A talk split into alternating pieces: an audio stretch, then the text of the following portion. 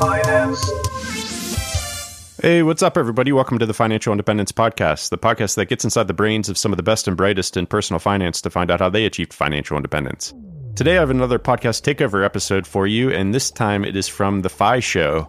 And if you're not familiar with The Fi Show, it is a weekly financial independence podcast, which blows my mind considering that I can barely get an episode out once every like 3 or 4 months. But they are putting out a weekly show, and as you'll be able to hear from this podcast takeover, it is really well produced and edited very nicely. And the file that Cody sent me was just perfectly edited already, so all I had to do was just drop it in, which is much appreciated. And yeah, it sounds great, and they've removed all the fluff, so it's just a very impactful episode.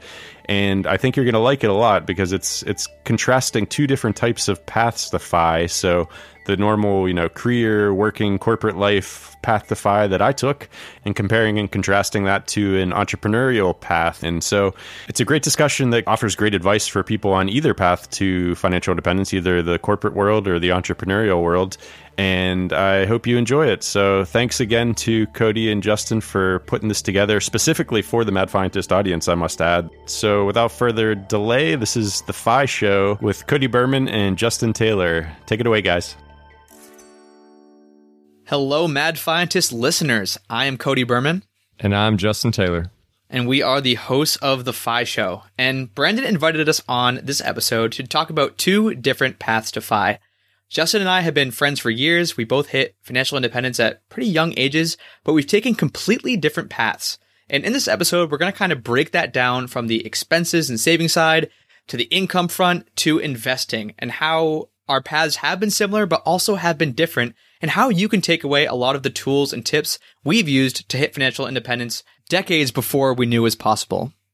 All right, so of the three I mentioned before, Justin, I mentioned expenses, income, and investing. Let's start with expenses, because I feel that managing and controlling your expenses is probably the easiest first step for someone just getting started on their path to financial independence. So if you can remember back, maybe we can do a snapshot of when you first started and discovered FI to now, and we can maybe talk about how things have changed, but how have you reined in your expenses? And let's just go through category by category. I guess we can start with housing.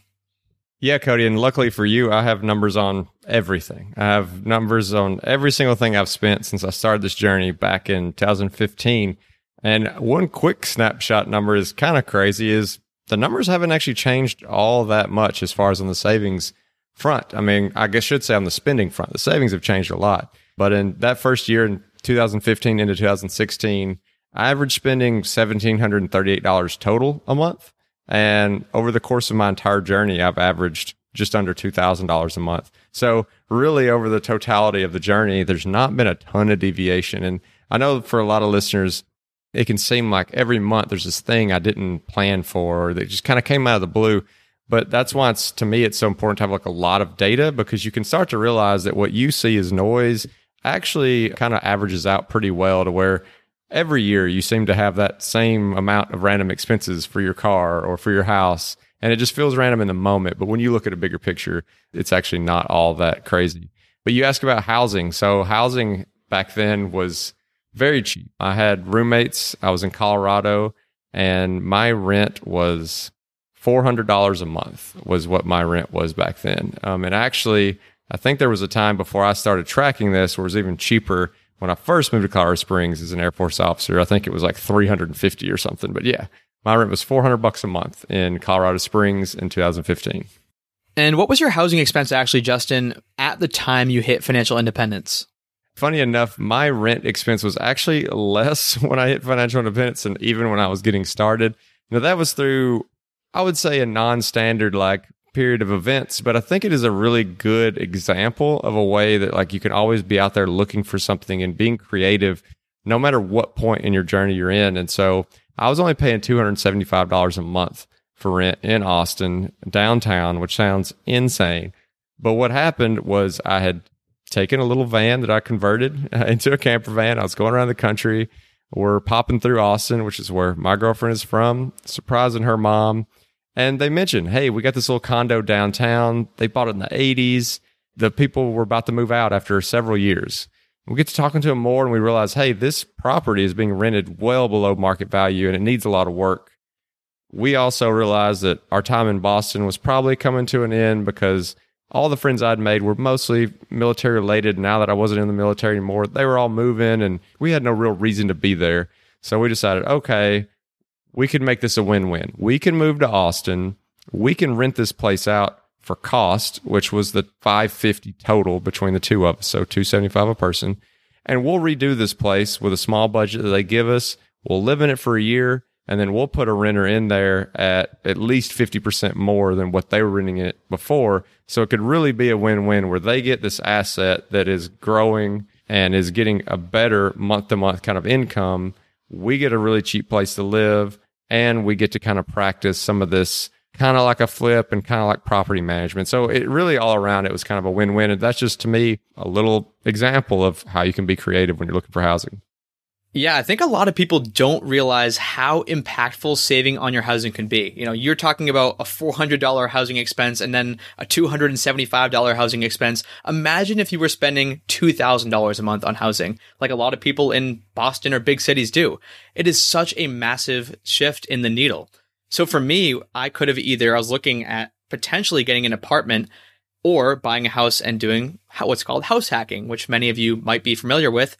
Ended up choosing the latter after we could get into a whole nother podcast about the whole process of buying that property. But me and my now fiance, Lauren, actually ended up moving into the basement unit of a 3-family. So there was 2 people on a split level duplex above us, both 3-bed, 1-bath. And we were living in the little 1-bed, 1-bath basement unit. They were all separated, so we weren't sharing rooms or anything. I know that's often a concern of people talking about house hacking. But they were covering our mortgage and more. So at that point, we were making money. I think one side, right when we bought it, let's see if I can remember the numbers. One side was renting for $1,050. The other side was renting for $1,250. And our mortgage plus all expenses was like $1,600 a month. So we were actually making about $600 while we were living there. Power of house hacking. Ended up moving again. And when I actually hit financial independence, we had moved to a different house hack. We ended up buying this. Again, it's kind of a strange living situation. Like, I feel like you saying that your situation in Austin is not standard. In my situation, I'm like, oh, it's not standard. But I think a lot of these not so standard things, like a lot of these weird opportunities come up in people's lives more than we like to account for. So we ended up buying this property and we had a 1-bed, 1-bath, little detached. It was almost like probably a shed in a previous life. It's like 600 square feet. But me and my fiance, Lauren, lived in that. We rented out the main building, which was a 4-bed, 2-bath attached to office space. That was bringing in $2,500 a month, and our expenses were like $1,700 a month. So we're making now $800 a month on our housing expense. So, you know, obviously your situation is going to be different depending on where you are in the world, where you are in the country. But, you know, these are just 2 creative ways where Justin and I have now slashed our housing expense to a fraction of what our counterparts. Like, I have friends who are spending $2,000 a month in Boston, $3,000 a month in New York. It's insane what you can do once you eliminate housing, which is often the biggest expense that people face. So housing is definitely one of the biggest expenses, but another huge expense is transportation. And I mean, as we're recording this episode, you know, gas is hitting these all-time highs. And so it's definitely top of mind for a lot of people. Used cars have been selling for crazy rates recently. So I thought we'd talk a little bit about how we've kept our transportation costs low. I know for me, one tactic I would always use is actually buying cars in this, what I would consider like a sweet spot, where maybe it's 3-4 years old, definitely less than 100,000 miles, because there's just some kind of mental barrier when you go to resell the car around 100,000 miles, and keep it for, say, 3 years. And then you're able to sell it for essentially what you bought it for, if you bought it a good deal going into it. Much like a lot of times people say, well, real estate, you make your money when you buy the house. Like, you got to get a good deal first. You definitely want to like do your research, find a good price. Like, don't be in a rush. But if you find something that, say, has 60,000 miles, you keep it for 3 years, sell it at 90,000. I've always had really good luck selling cars for almost exactly what I bought them for. A lot of times exactly or more. Like, I had a Pontiac G6. I had a Mustang. I had a lot of little like $1,500 trucks. Like, I've had all kinds of stuff, and I've always been able to sell them for exactly what I bought them for, or just a fraction less, which is totally different than if you bought, you know, a really loaded out expensive car. And that's another thing, like, even with new cars, the difference in that resale value, you know, keep in mind that slippery slope of when you go look at a $40,000 car that can become a $70,000 car if you add enough of the bells and whistles on it. But resale-wise, that gap shrinks greatly. And really, there's not this $30,000 gulf between, you know, the more basic trim level and the higher end trim level. How about you, Cody? What was kind of your car journey? I have had the same car since I started my journey to financial independence as I have now while I'm recording this. It's a 2015 Nissan Frontier. It's completely paid off. And I think, honestly, it doesn't have to be you're driving a 1992 Toyota Corolla with 500,000 miles on it. Like, I know a lot of people give the FI community flack thinking that you have to have like the most beat up car ever to, you know, be accepted and hit financial independence early.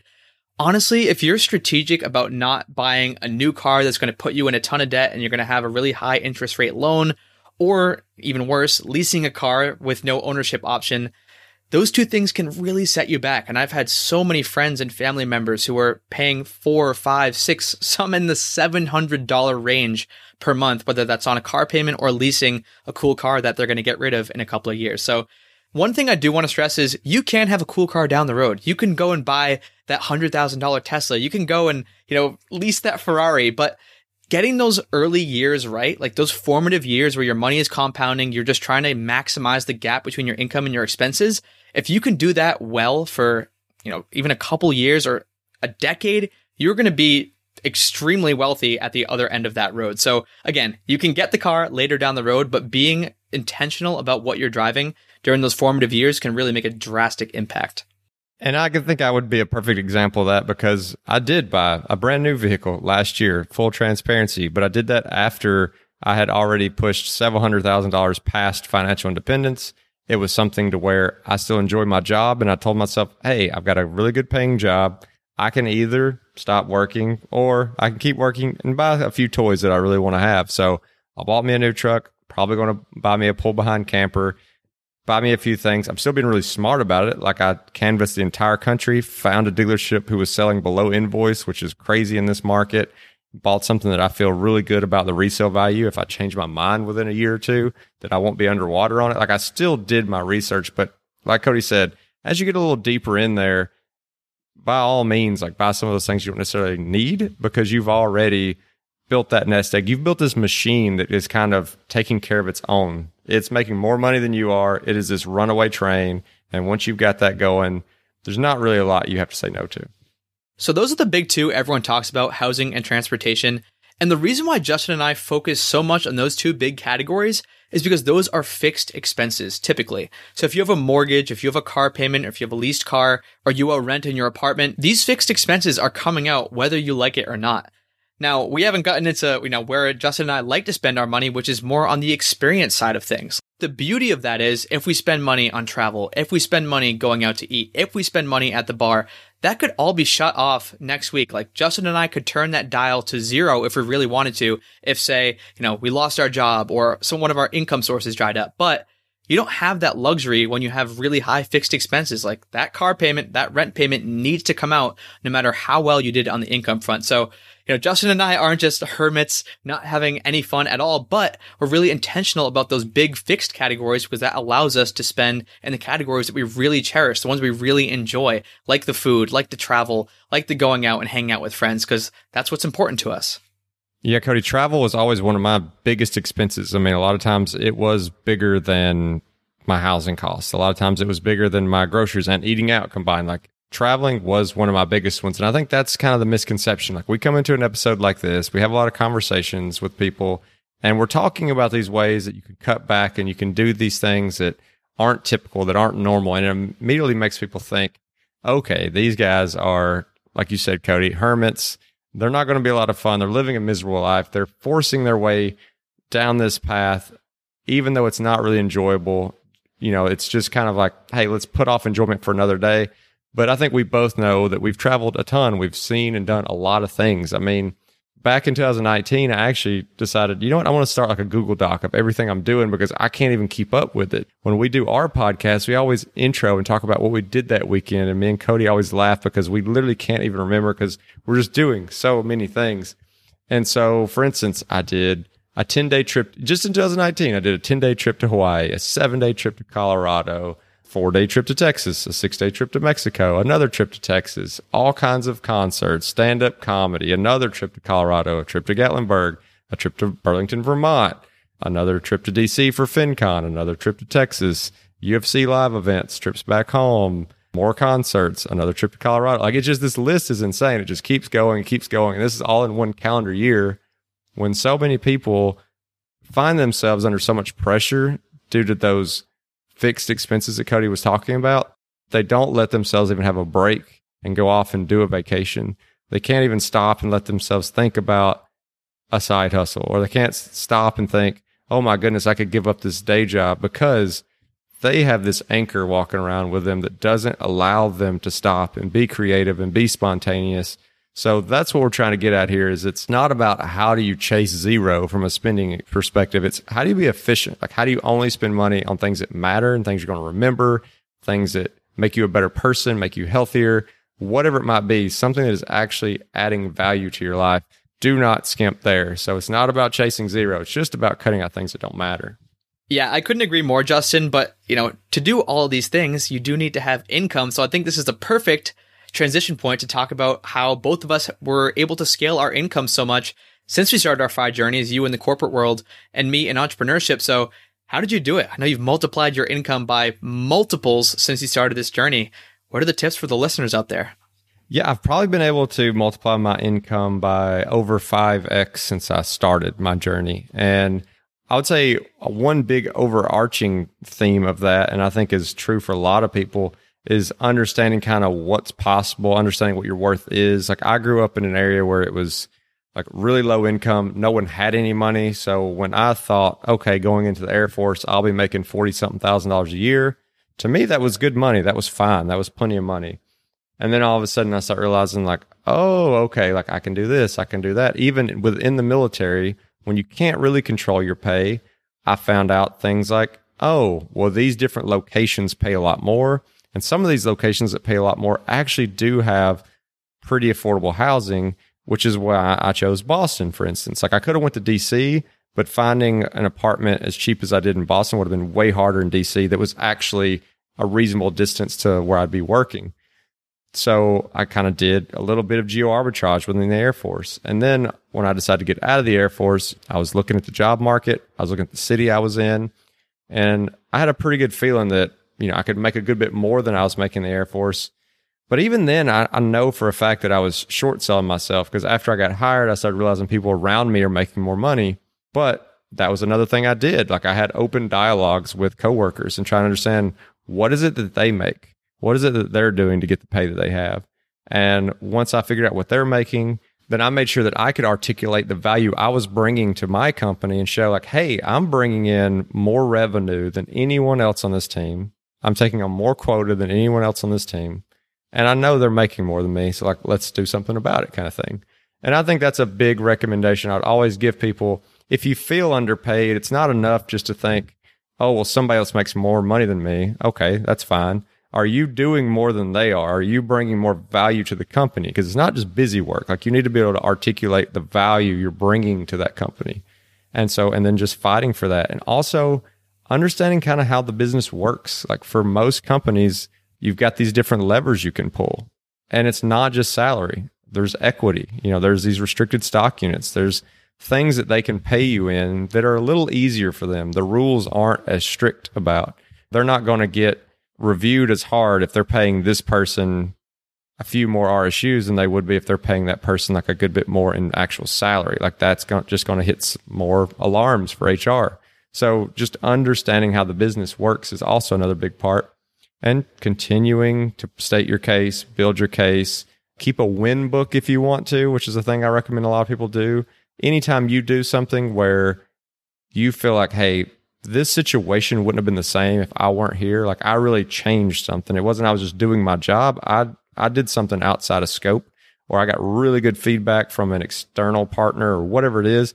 Like, just write that down, because you'll forget. You'll forget all that, and get as many of the hard details as you can, because those hard numbers, the scientific data means a lot more in those conversations. So that's really, for me, been the big part, is understanding all the different sources of income and value you can extract from an organization or a company, and then understanding how do you continue to state your case and show your value in order to ask for more? I think something that would be really helpful for listeners that we talked about in a previous episode, I think it was called How to Level Up Your Career, was how you're so open to networking and taking those calls. Because I feel like, you know, even though you're saying all these awesome things, someone listening might be in a company that doesn't offer these things, and they might just be slamming their head against a glass ceiling, and there's no room for raises, and the company's budget is just too tight. So how are you keeping these conversations open, and how do you think about, okay, this job or this career is going to be good for me? Well, I think one thing is looking at what industries are really profitable and thinking about that from one angle. So whether you are in HR, you're in finance, you're an engineer, you're whatever, you could be that for a magazine company, or you could be that for a tech company. And you could be doing the exact same role, same expertise, same background, but things are probably going to be tighter for the magazine company because they're not making money, so they don't have money to pay the employees the way that the tech company could. So that one thing is really industry alignment is a big one that I would say.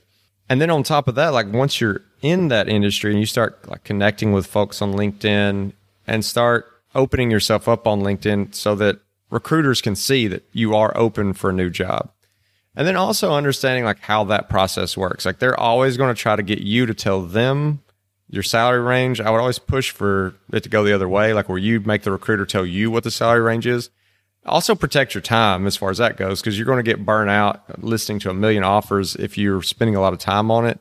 Make them tell you the salary range up front, and if it's not pretty close to where you want to be, then just skip that one. There'll be something else. Like just be patient and skip that one. But if you try to listen to every single person who comes out and wants to hire you, it's going to get annoying. You're going to get burnt out. You're going to get frustrated. You're going to think, oh my goodness, all these companies pay terrible. But it's probably just because you're spending too much time on the wrong kind of employer. So make sure that on LinkedIn, you've got your settings set up to where they can see that you are open for work, be firm, and that you want them to give you the range. And that if they don't get close to that range, then it's fine. You don't want to waste each other's time. And then just continue to do that. And you'll eventually get something that lines up and makes sense.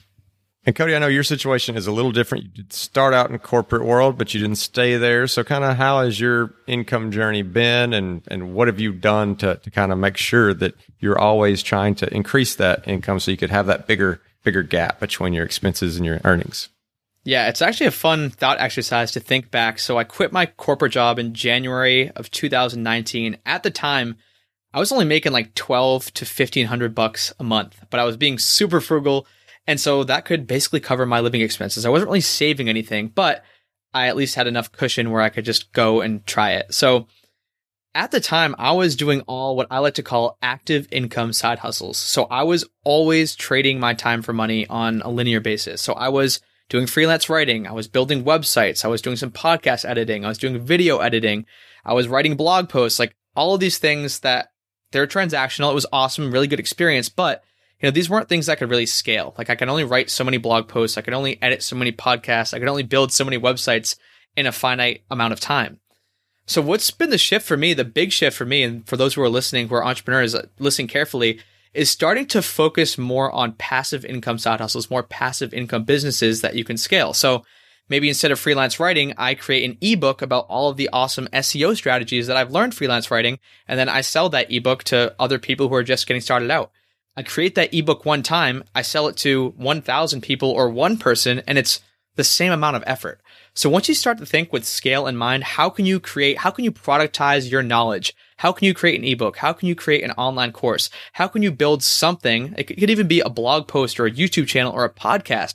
How can you build something that content is going to continue to pay you dividends even after you've kind of left it behind? You've started working on something else. So that's been the big shift for me is, yes, I started with all these active income side hustles, and they allowed me to focus on the more passive income side hustles because, let's face it, you know, anyone who's tried to build a blog or a YouTube channel or an online course, the sales don't come pouring in day one, unfortunately. But, you know, with a freelance writing gig, you're making money immediately, hopefully, after that blog post is submitted. So if you can do both at the same time and fund your passive income side hustles with your active income side hustles, you're going to put yourself in a really advantageous situation. And eventually, if you want to, you can scale yourself out of those active income side hustles. And it seems like a cool thing with that, Cody, is that you've kind of got the two levers to pull where not only can you charge more for the product that you've created, the same way, like we talk about, like understanding your worth, but you can also reach more people. And that's like the other way that you can scale. Yeah, because like someone who does consulting or one-on-one coaching, those types of things are great. And you can actually make a lot of money. Like we just had on our podcast, someone who made over 7 figures last year doing coaching. But with coaching, you're limited to the amount of hours in the day. I mean, if you're spending one-on-one sessions with someone and let's say they're an hour each, I mean, max, you want to do like 12 in a day. That's crazy. But if you have a course teaching that exact same thing, maybe, you know, it's not as exclusive. So you charge a less for the course than you would for one-on-one coaching. But now you could have 1,000 students go through that course. Whereas with the one-on-one coaching, you just, there's not the time in the day to do that. So I just urge you who are listening, who are entrepreneurs, think with scale in mind, think how you can productize your knowledge so that instead of, you know, helping one-to-one, you can help one-to-many. All right. So Justin, for those listeners out there who have now figured out how to get their expenses to the lowest they're comfortable with, and they've scaled their income, now they have this huge gap between their expenses and their income, which leads us to investing. So what has your investing strategy been on the journey and past financial independence? Yeah, for me, you know, I didn't go into it super confidently. I didn't have a lot of confidence going into investing. Again, growing up, no one around me invested. It just wasn't a thing. It was seen as kind of gambling, as money you couldn't afford to lose type thing. So that was the biggest hurdle for me, like getting my head wrapped around lowering my expenses, thinking ways I could increase my income. That was all pretty straightforward, but getting the confidence to say, okay, I want to put my money in what to me seemed like a roulette table, that was really hard. And so what I did is kind of my little gateway drug is I actually opened up a Betterment account, like a robo-advisor type account, and let them do it for me to get started. And then I watched what they're buying and I watched what they're doing. And I started realizing these are actually just big index funds. These are just buckets of every company thrown into one. And it's just tracking the overall stock market. And then I started reading more and more people and realizing that that's not a bad thing. Like that makes a lot of sense, but I could do it cheaper. I could do it for way less. So instead of paying 0.25%, I could do it for even free on Fidelity if you wanted to use one of those kind of funds. And so that's kind of how I matured into doing it myself. I think another thing as far as sustainability, like if you're going to do this for a long time, which you need to be doing, even if your working careers are short, your investing careers are hopefully going to be, you know, 50, 60, 70 years. I think you got to be honest with yourself about your personality. Like if you know that you've got that itch to invest in individual stocks, then do it, but set some hard rules. Like say, I'll only let myself do 5% of my total net worth into these individual stocks. If you're really interested in crypto, then do it. Like I think it's much like a diet where you don't want to just completely say, I will never eat bread again, or I'll never eat this again. For most people, you just relapse and do something really bad. Let yourself have it, but just set some good guardrails. Also keep in mind things like your vehicles that you have. You know, when I think about specifically like the companies I've worked for, if you got a match through your company, that to me should be your first thing you do. You should get that before you put any extra money towards any debts that you have. It's 100% returns. There's nothing else that's going to give you 100% returns right out of the gate.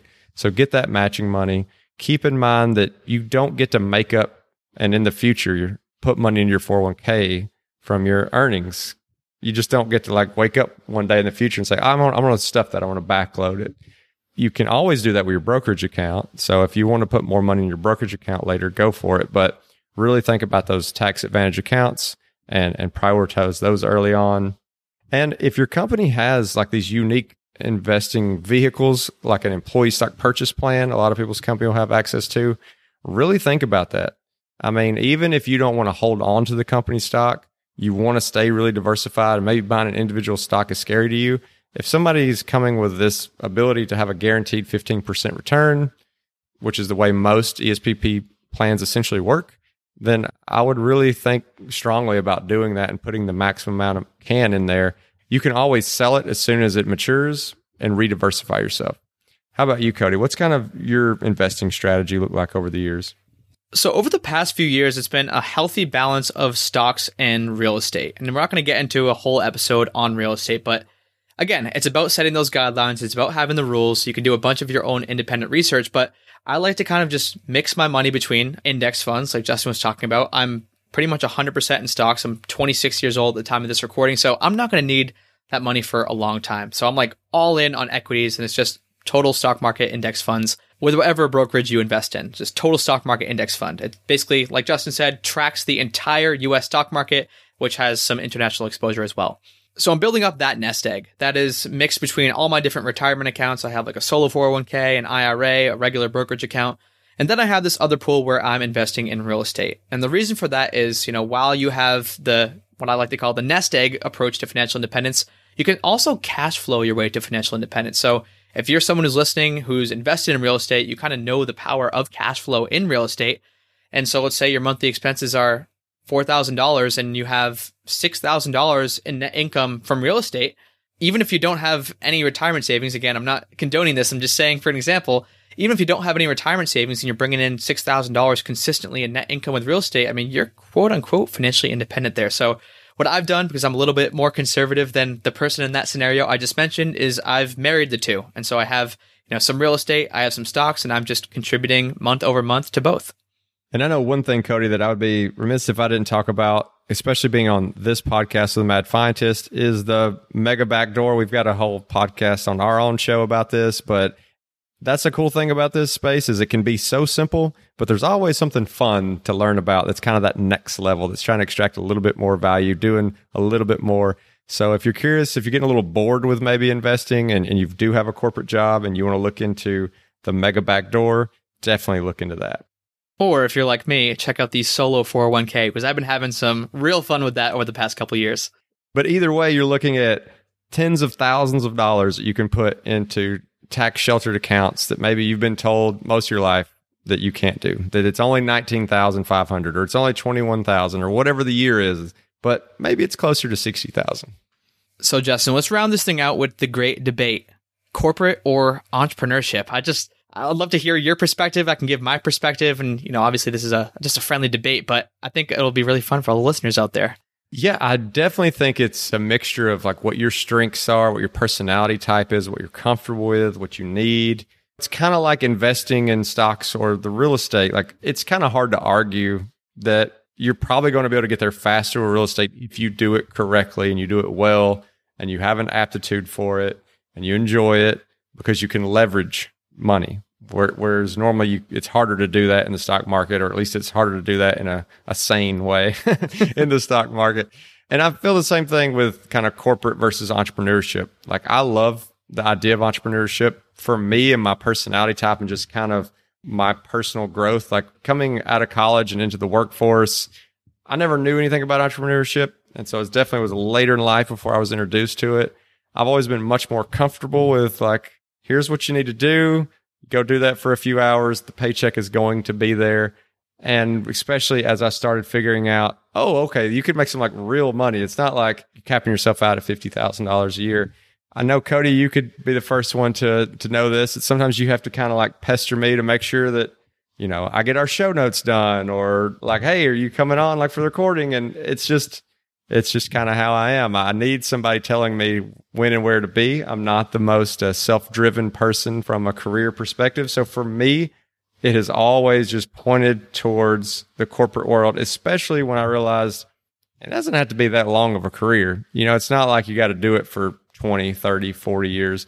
And that's the other thing to keep in mind. It's not either I go out here and I start this 6-figure, 7-figure blog, or I work in a job that I hate for 40 years. You could find a job that you enjoy that pays really well and that you do it for like 6 years or whatever.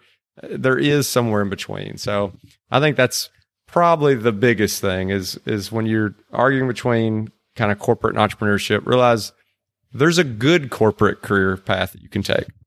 Yeah. I mean, I totally agree with that. So this is not much of a debate. I think it completely depends on your personality type, but you know, as awesome, and I'm a huge proponent of entrepreneurship, I love building businesses, but as awesome as it is, it's scary too, because you jump out, you start some business. If you don't put the work in, if you don't have systems, if you just like want to take some time off, and again, you've been mainly focusing on active income, then you're not going to make anything, which is kind of terrifying. I know, thinking back to when I was in corporate, like I could slide by some days, maybe I didn't feel like working, maybe I was tired. I could slide by doing like an hour of real work. The rest of the time, I'm like clicking through my emails, not really doing anything, but I'm still getting my full paycheck at the end of the week.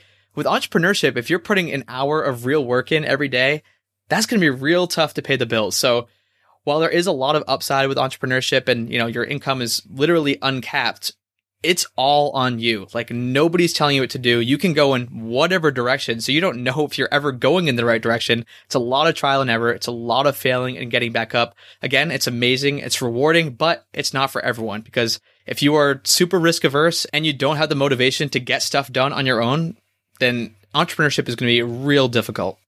And whether you are in the corporate world or you're doing entrepreneurship or you're making $30,000 or you're making $300,000, whatever it is, I think the other big thing I just want to try to put out there into the world is don't beat yourself up. Don't just compare yourself to the one person you heard on a podcast somewhere who was making some crazy amount of money, who had some kind of crazy success story. There's so many different ways to get here. These crazy stories always get more publicity and they seem really exciting, but you can have a very normal, sustainable, repeatable way to get to financial independence.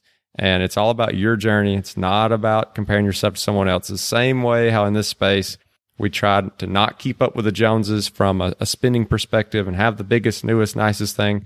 You also don't have to have the craziest financial story where you've somehow figured out a business that's making millions of dollars. Like, that's not required. So don't beat yourself up. You're going to be there so much faster than 99% of the people around you. If you're listening to a show like this, you're already so far ahead of the game.